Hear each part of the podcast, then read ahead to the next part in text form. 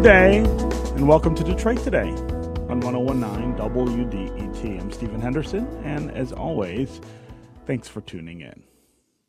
So I think it's fair to say, and maybe it's an even an understatement, that this has been a challenging year for so many of us. We've all been trying to navigate new realities that started taking shape in 2020, but have only evolved and spiraled in new and ever changing directions in 2021. But that's certainly true, and maybe even more so, for people who are doing their best to raise children in a world that, like little kids, just won't seem to sit still. My next guest is someone we've talked with a lot about caregiving on this show, but his her role as a caregiver has changed dramatically this year. Desiree Cooper is a journalist and activist originally from here in Detroit. She also spent years caring for her aging parents. And now she's taken on a new role as a caregiver for her three grandchildren, aged eight, five, and three. She joins us now to talk about what those experiences have been like in 2021 and how she thinks we could do a better job supporting people in positions similar to hers. Desiree Cooper, welcome back to Detroit Today. Thanks for having me, Stephen. I am so glad that we are voice only because I have I'm really I'm really set up. I I I have a face for radio today. Oh no. I cannot imagine that. But it's a mess. so let's start with this. How have you been? I you know, I, I you and I are friends. We are also friends on social media, so I I see and I hear a lot about what's going on with mm-hmm. you. But catch us up, our listeners, on how things have been going. There's a lot of change in your life that's going on, yes. and it's been a, a pretty tumultuous year. It, it has been I, you you know I just loved your intro because for all of us we're like what in the world you know and you just don't even want to ask what can happen next because it feels like you're that's the mojo for making that thing happen next um, so I don't want to appear to be a, a, big fat whiner on the show today. I'm I'm here to you know just kind of talk about re-realizing what young motherhood was like and how little it has changed over time and then been exacerbated by COVID. So I'm just here to sort of um, re re-up my commitment to women and families and mm-hmm. to just say I know you, I know what you guys have been going through and not from a place of empathy but from a place of actual experience. So mm-hmm. starting in July, this was also COVID related. Uh, my daughter's family found themselves displaced, struggling um, with jobs and their levels of support, and all these things just sort of blew up. So they decided to try to go to a different area um, of Virginia uh, where there seemed to be immediate opportunity for them. And I said to them, Well, everything's up in the air. You can't take the kids into that. So guess what? Hmm. I became at 61 years old, I became the primary caregiver for my three grandchildren who are still in preschool and primary elementary school. And I knew it's what I had to do um, just to make sure that they got the best. But lordy, lordy, lordy, I I had really forgotten the all-consuming stress it is mm. to raise children, and then to do it in this environment. And I do have to also remind you that I call my house Shady Pines because if you need caregiving, you just move into Shady Pines. So I still have my mother who's 88 with Alzheimer's, and my adult son who's a type 1 diabetic and has been hospitalized with life threatening conditions three times in the last year. Wow. So Shady Pines is just open to, to all who need it at this point. and we just added the children. Wow. Um, so that's where I, where I am at this point. Yeah. And I'm six year six years. It feels like six years, six months into the journey of of primary parenting, single parenting, actually. Yeah. So so I want to go back just a little bit to the previous few years or, or several years really where mm-hmm. uh, you were the caregiver for both of, of your parents um, and that is what took you to Virginia from Detroit um, and, and I, I want to go back to talk about how the transition from that to this sort of uh, washed over you. Uh, mm-hmm. I, I, remember talking with you last year about the caregiving for your parents and how intense that was, both in terms of the work, but also in terms of the emotional, um, the joy and the toll and all of those mm-hmm. things. Um, mm-hmm. I, I, I guess I'm having a hard time imagining the move from that to three children under 10 depending mm-hmm. on you for everything um, mm-hmm. so so just talk about where you were i guess at the beginning of this year and how that change how you how you managed that change well i just like at the beginning of this year i was like i've got to i've got to get out of here. I've got to i need a break. I need to go somewhere. And i actually um, you know, I spent 30 years in Detroit. That was my entire adulthood was in Detroit, and my friends are there, and I, and we Zoom all the time, and and so we had plans for reuniting and you know getting our vaccines and um, and seeing each other for the first time since the pandemic, and all of that got canceled. And instead of getting the break, I got like the toughest break of adding more people on. So just when I thought I could not really do this one more day. Um, you know, there there's more need just happened. Now, it's been a, a pretty dark time for me, but it's been a bright time for the kids. Hmm. And I think that that is you know, that's typically what happens when you're a caregiver. It's like you see the difference you're making in a person's life that you care about. And so your own needs and your own, you know, resentments and anger and you just stuff it down because you see, you know, the joy or the well-being that's happening with the people around you. And especially children who did not ask for any of this and deserve a chance. The other um, kind of surprise is just how much fun. You know, I've been on lockdown for six years.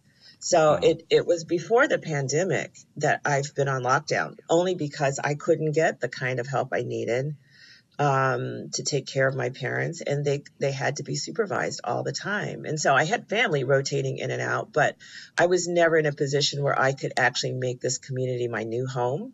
So I didn't have friends there. You know, I don't, I don't go out, blah, blah, blah. So lots of nature, lots of sunshine. I'm not whining. I'm 20 minutes from the Atlantic Ocean, which I take full advantage of.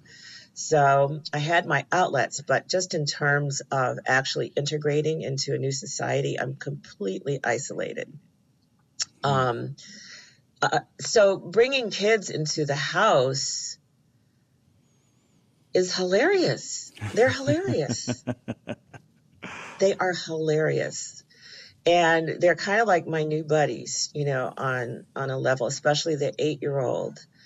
Um, and I had to talk to them a little bit, especially the 8-year-old, about how often we all, I think this is particularly in the black communities and communities of color, how common it is yes. for children to be raised by their grandparents yes. for a long period of time or for a hard period of time.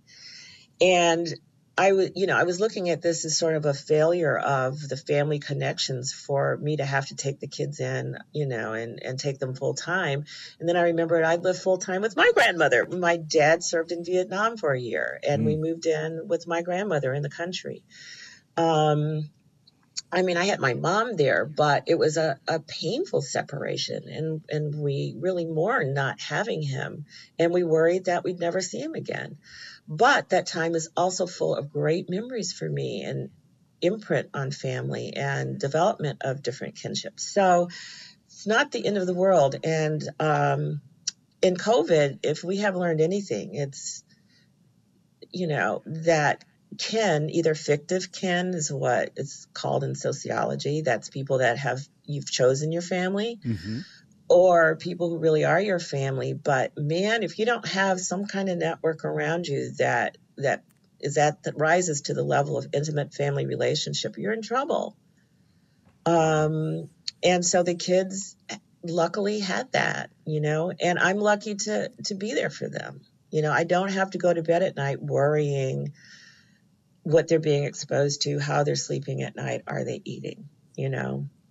Wow. And and they're learning. So my dad was a fix it man. He he has I have had plumbers come into this house and they're like, "What in the world? Like how is the knee bone connected to the ankle bone in this house. You know, he jerry rigged everything. And he built a playscape in the backyard from scratch, not by a kit, um, that my children who are in their 30s played on. And now his great grandchildren are playing on that, you know, in the backyard. Wow. So there's something to be said for that. I'm that's the rosy picture. There's a lot of horror behind that as yeah. well as you might imagine. Well, I mean that that that is the I think that's the narrative that surrounds any effort to to raise human beings. There is this mm-hmm. incredible magic that is mm-hmm. involved with it and that you feel all the time and then uh, sometimes there's terror and mm-hmm. and you have to balance the two uh, to be mm-hmm. able to not just make it through yourself, but make sure that they are getting everything that they need. Yeah, I raised two children, so I've never raised three children, and that's you know the third is like exponentially, exponentially bigger. Yes. um, so so for me to de- be developing those chops now when I can't even remember where my car keys are, or you know, I mean, my brain is scattered and it's old. My body is old. Um, and in this time of COVID, you know, where the schooling is, you know, very unpredictable, the quality of the education is unpredictable, the services are unpredictable. It's uh, it's just I keep saying, how do quote unquote real parents do it, mm. wow. and how have they done it?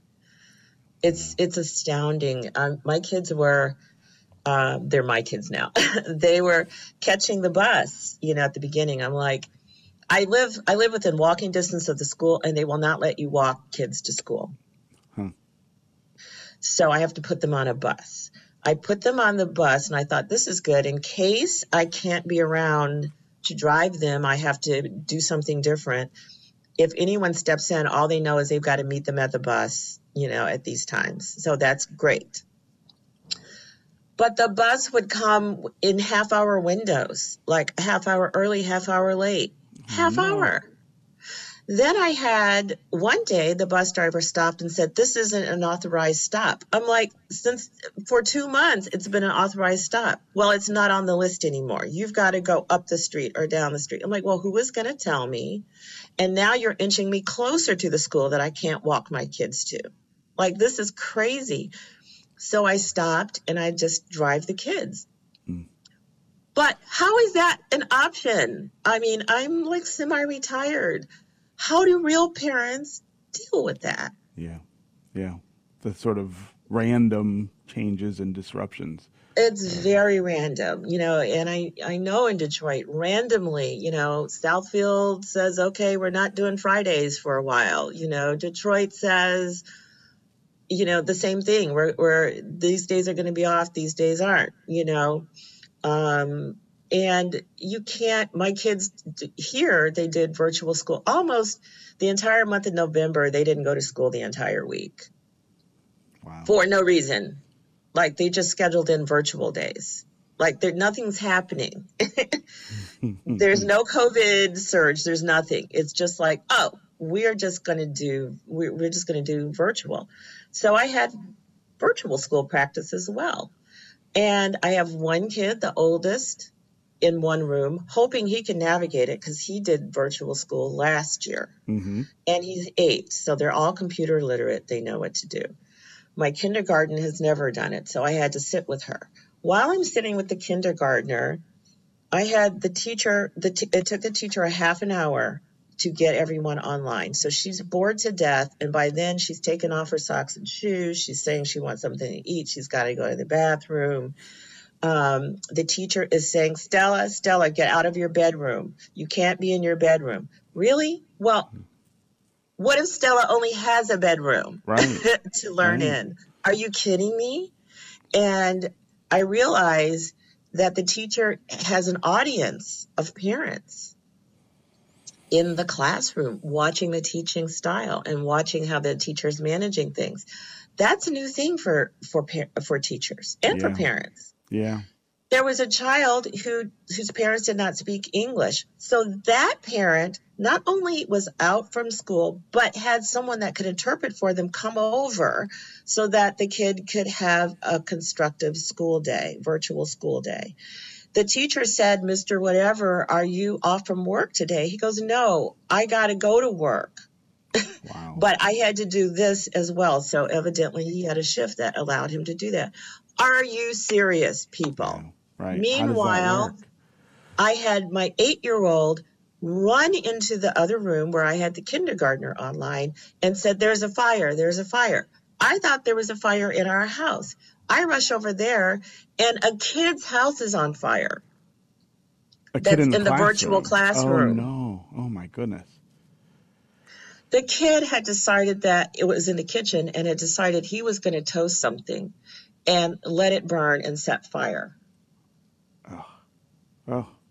I, yeah, I mean uh, these are these are harrowing stories, and and I, you know I, I know that among our listeners these stories are resonating because th- there are so many people who are dealing with these same things. All we hear about is the idea that sometimes school needs to be virtual, that we've got to adapt to this, but we don't hear about what the sort of practical end of that looks like every day in people's households and the chaos that it can in, invite. Okay, we're gonna we're gonna take a quick break, and when we come back, we're gonna continue this really wonderful conversation about caregiving with Desiree Cooper. We want to hear from you as well. Are you caring for children during the pandemic, or are you caring for another adult? Call and tell us what that experience has been like for you. What are some of the biggest challenges of caring for someone, especially here in 2021? And what kinds of things do you wish the government or communities would do better to support caregivers and parents right now? 313 577 1019 is always the number here on the phones. That's 313 577 1019. You can also go to the WDET Facebook page, put comments there, or go to Twitter and hashtag Detroit Today, and we'll work you into the conversation. We'll be right back with more Detroit Today.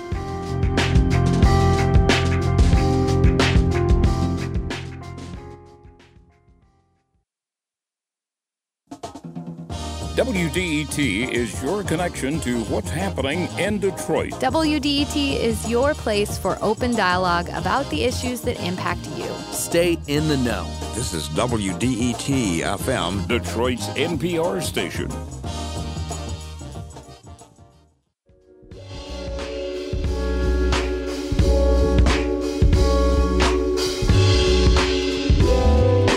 This is Detroit Today on 1019 WDET. I'm Stephen Henderson, and as always, thanks for tuning in.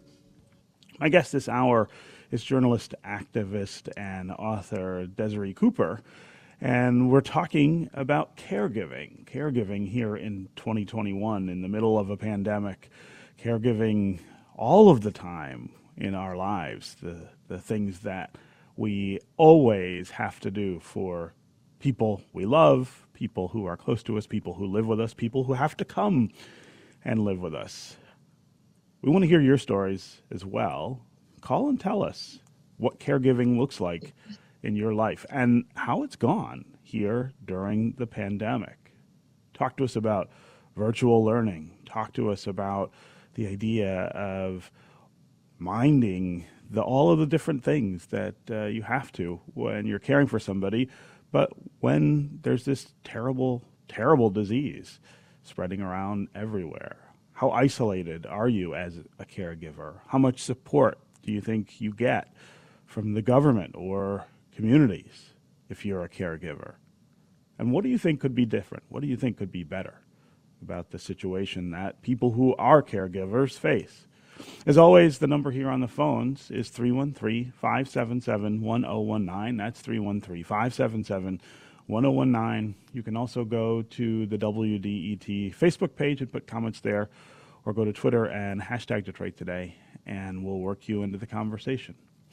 Let's start today with Judy in Detroit. Judy, welcome to the show. Well, hello. How are you? And thank you for taking my call. Sure. I always lo- love listening to you. I just wanted to say I'm a retired uh, public school teacher, and not in Detroit, but in the surrounding areas. I'm in Detroit.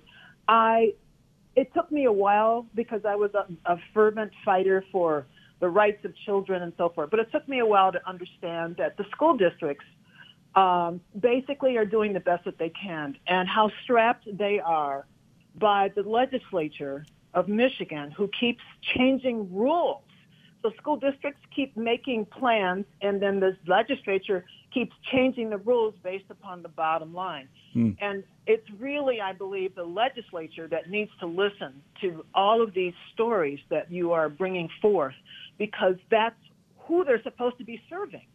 Um, that's pretty much what I want to say. Thank you very much. Yeah, Judy, I really appreciate your call and you making that point.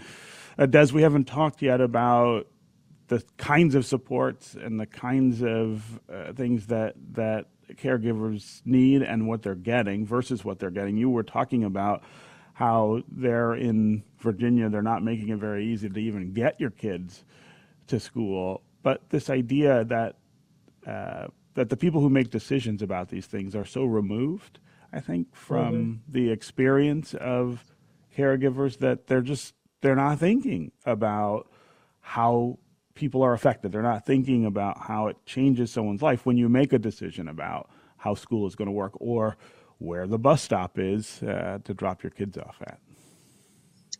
Well, you know, I can't have a moment in life without rearing my feminist head. hmm this is all about all of our our entire social safety net is about women working for free and relying on women to make it happen. You know, increasingly men are becoming more caregivers out of necessity. Um, but it is a woman's job to figure it out. It is not society's job. It's not the government's job. It's not the school's job. It's the woman's job. Even within, you know, women who have partners, supportive partners, um, it's still everything is set up that way. So when that starts to um, fail, there, there's no plan B in our society. You know, plan A, B, C, and D is get a girl to do it. hmm So this is why when the systems start to fray at the edges, it all tumbles because you you cannot put that all on the shoulders of women and not ever have any kind of support. So now we're seeing people pulling out of the workforce. They're not doing it out of choice. It, they're not saying I'd rather be poor than work. They're saying I can't work. I can't afford childcare. I can't afford this inconsistency. I'm going to get fired or I have been fired because I keep calling in because there's another virtual day that wasn't on a calendar. You know, or the schools are closed because there's an outbreak. Um, I used to say for years, and I would get so lambasted for saying this that schools, yes, schools are babysitters. That is not a pejorative. What I'm saying is that in our society, school is our childcare system. It is. And if you don't look at it like that and treat it like that, you're going to be in trouble. And this is, look what's happening. We don't have a childcare system when school is not in session. And now the children are at risk, the families are at risk. Women can't work and can't advance, and they can't take care of their families. And guess what? There's no government. There's nobody even at government. Where is government? Like nobody's at work. Nobody's moving the forms. It takes months and months to process anything. Um, and and so we're falling into that abyss because we did not ever respect the work that women do and elevate it to a societal need. It's not my problem that I have kids.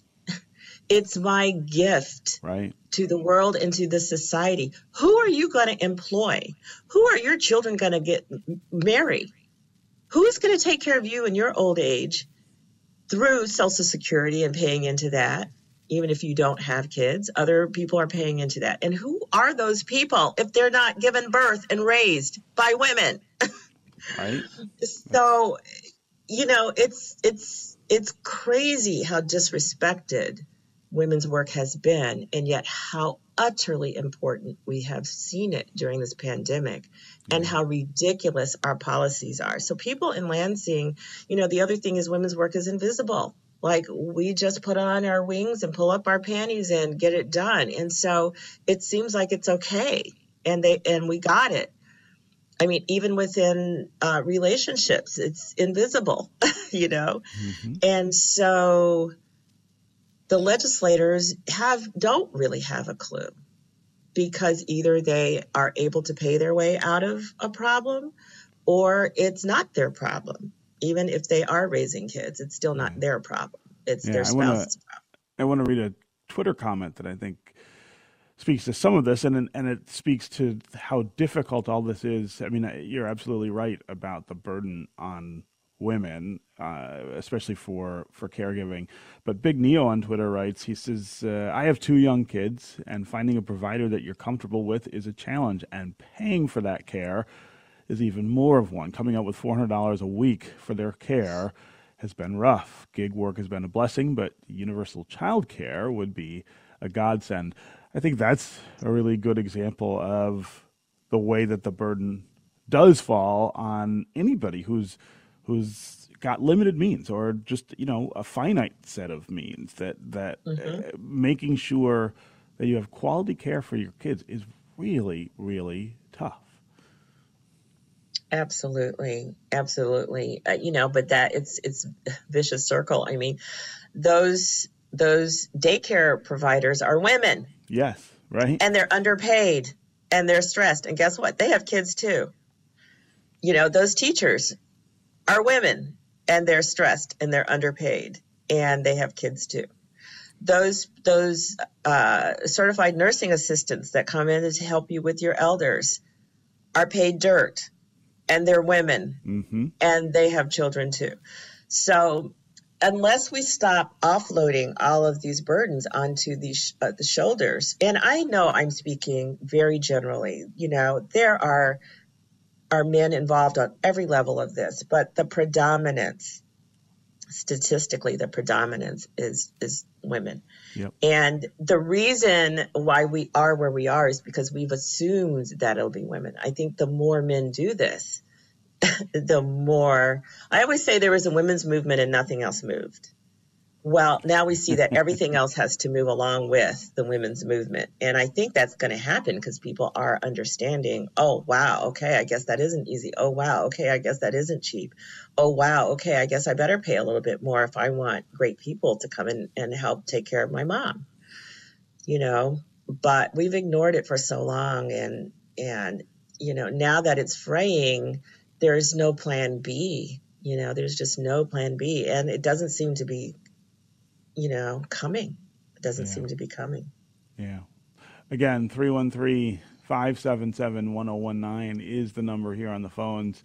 You can also go to Facebook or Twitter and put comments there. Tell us what caregiving looks like in your life here in 2021, how it's changed maybe because of the pandemic or just because of life circumstances. And tell us what the challenges look like, what could be better, what supports could exist that don't uh, for you and your loved ones. Let's go next to Carly in Royal Oak. Carly, welcome to the program. Hi, Stephen. Thank you so much for bringing this topic up. I'm a longtime listener, but first time caller. And had to call in. I'm a mom of a one and a half year old and a three and a half year old. I'm also a full time working professional. My husband's also a full time working professional. And having a baby in April of 2020 and also a toddler, we have certainly been in the throngs of caregiving for little kids in the pandemic, as well as trying to maintain our work schedule. So this imp- topic is so important, and I feel like it's not being discussed enough. So thank you for doing that today. Sure. Uh, so g- give us a sense, Carly, of how you balance all of that. I mean, everything that you just said. Uh, made me feel more and more stressed just listening, just listening to you describe it. Um, so, so tell me how you how you balance all of this.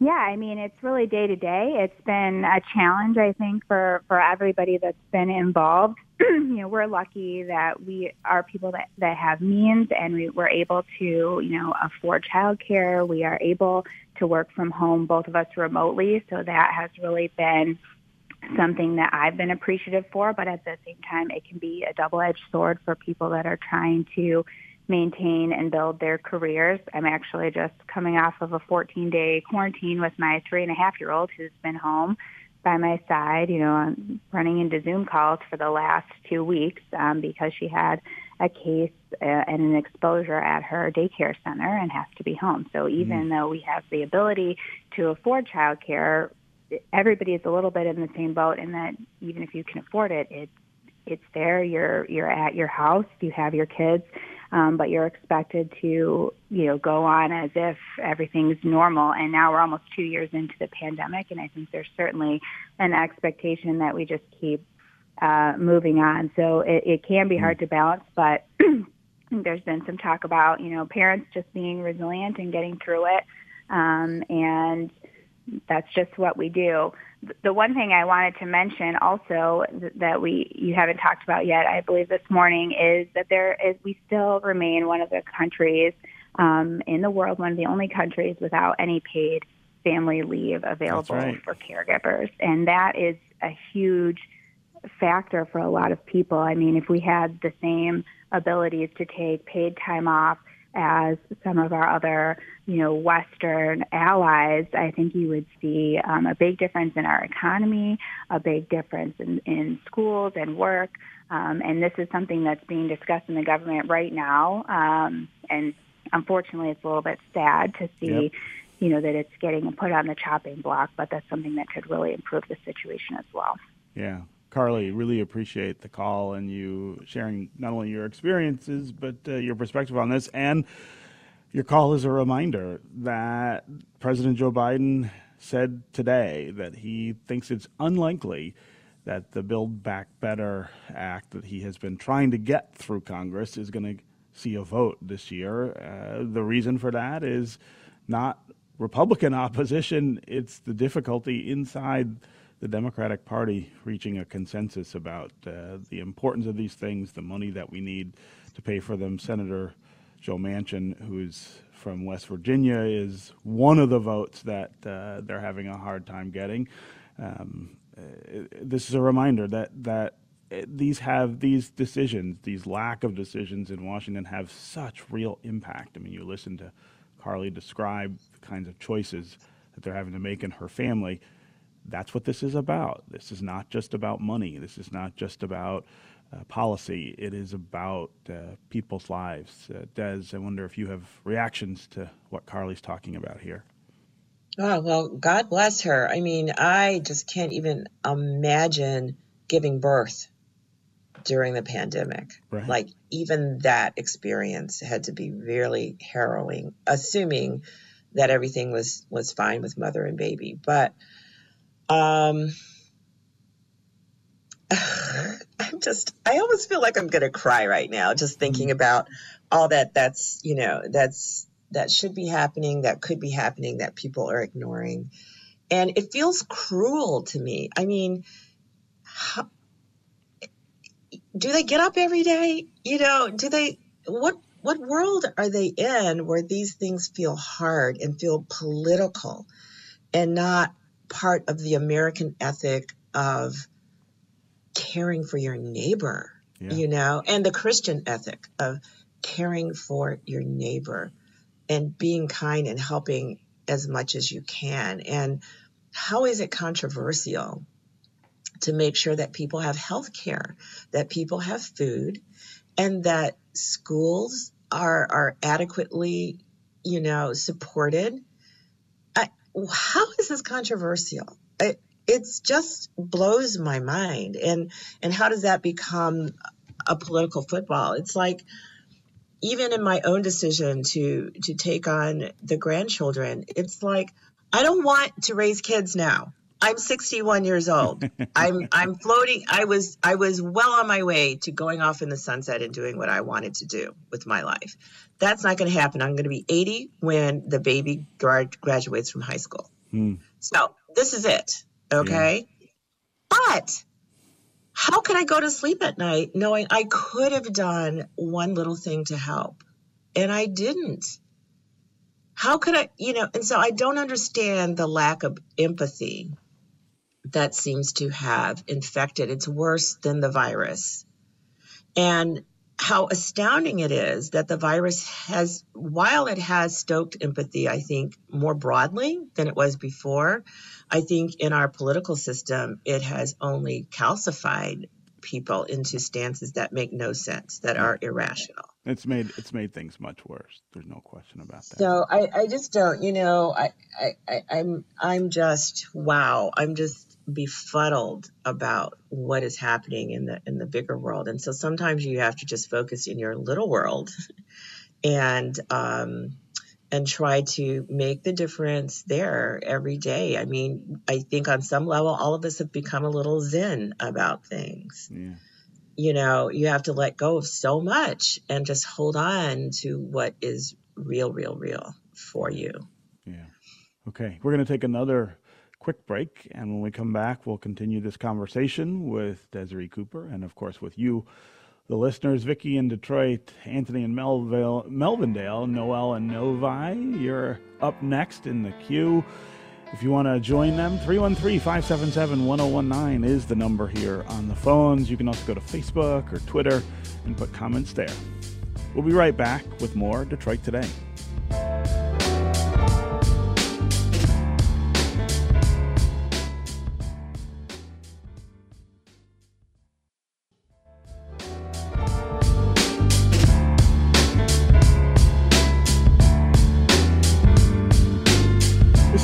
Today on 1019 WDET.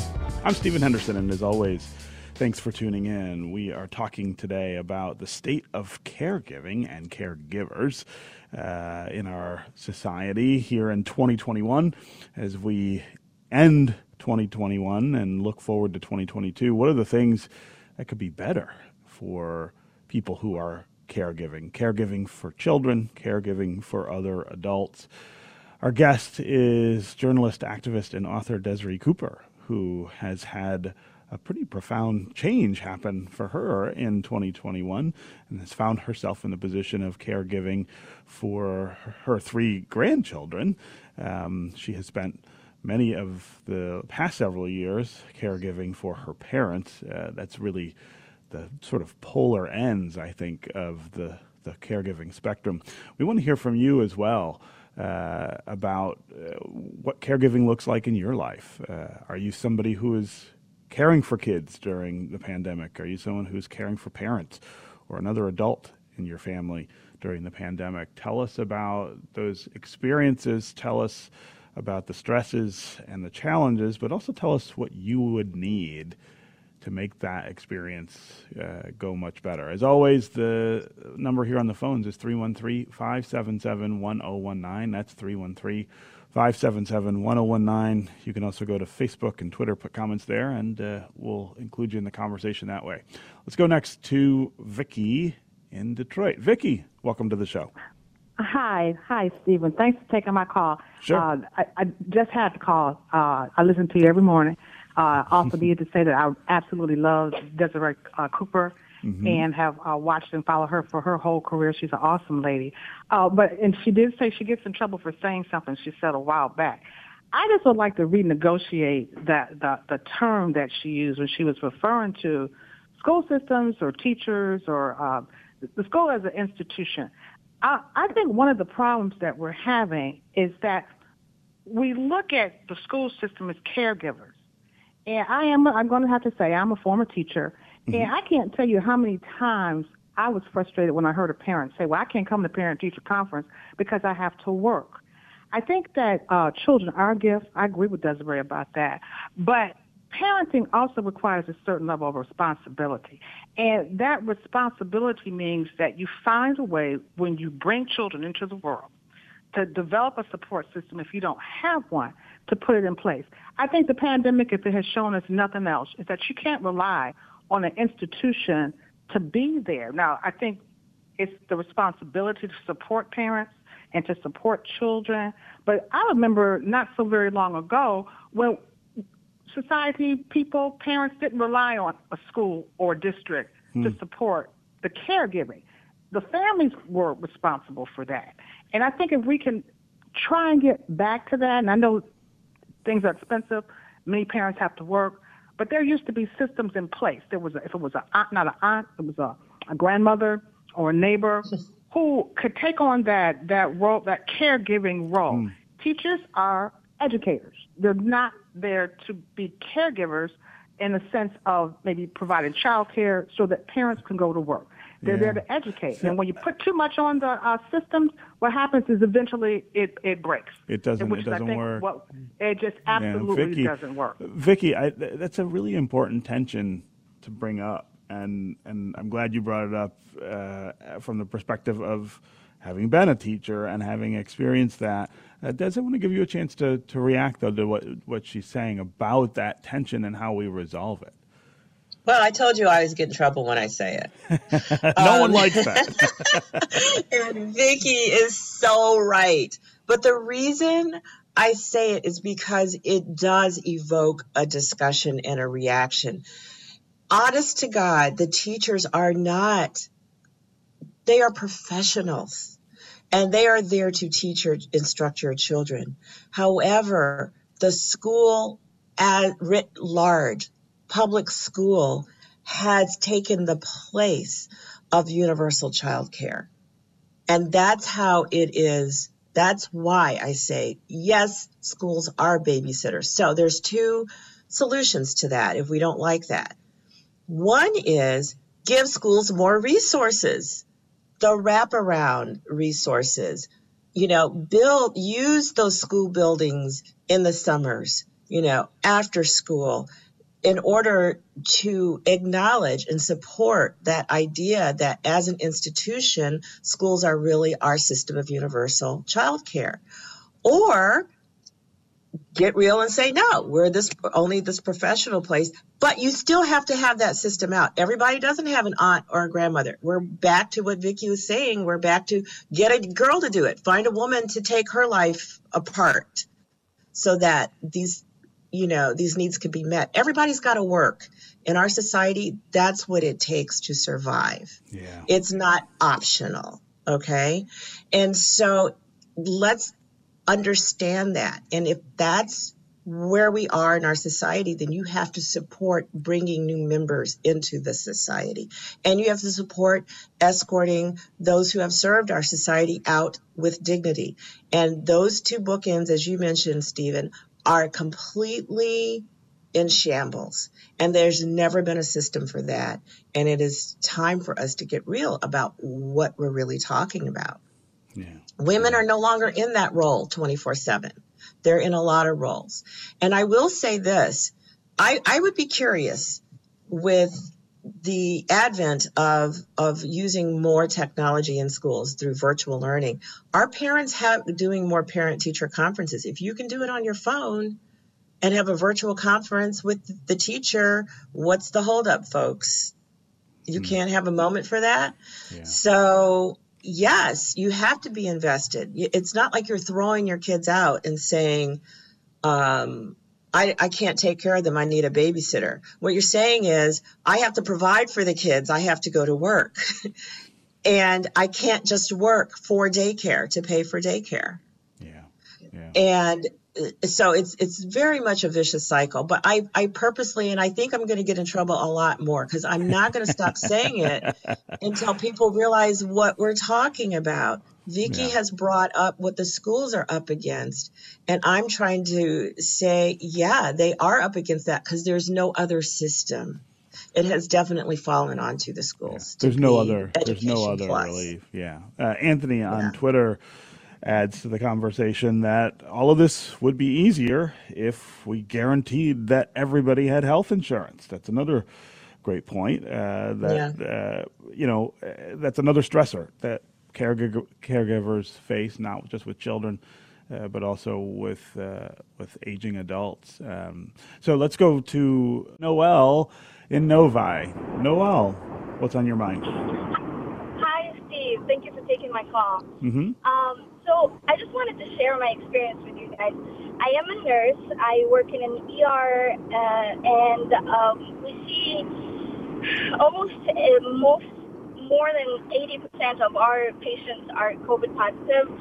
So uh, the chances for me getting COVID is very high. I'm also a mom of a seven years old, uh, years old. Uh, my husband is also an essential worker, so we don't have the pri- privilege of working from home. Uh, we also are immigrants. We moved. I moved with my husband to the U.S. Um, about 10 years ago, so we don't have any family. So our only choice for um, daycare would be private to pay out of pocket for it or for them to go to school. I know and I understand I was a teacher in my previous life, so I understand that teachers are not babysitters. But I do agree with your guest 100%. That is a big role for school for for um, a lot of parents that don't have any other options. Yeah. My the thing that I wanted to share with you is I feel bad for saying this, but it is the truth. I am fearful that one of my biggest fears right now is for my kids to contract COVID, Hmm. and I will have to quarantine from for them uh, at home for 10 to 14 days, and we cannot afford that You can't afford it. Yeah. Yeah. not afford that. I, I mean, I'm I'm a nurse, and I, if I get COVID and give it to my kids, I'd be getting it from work. But I still have to pay out of my PTO for for my time out of uh, work. Right.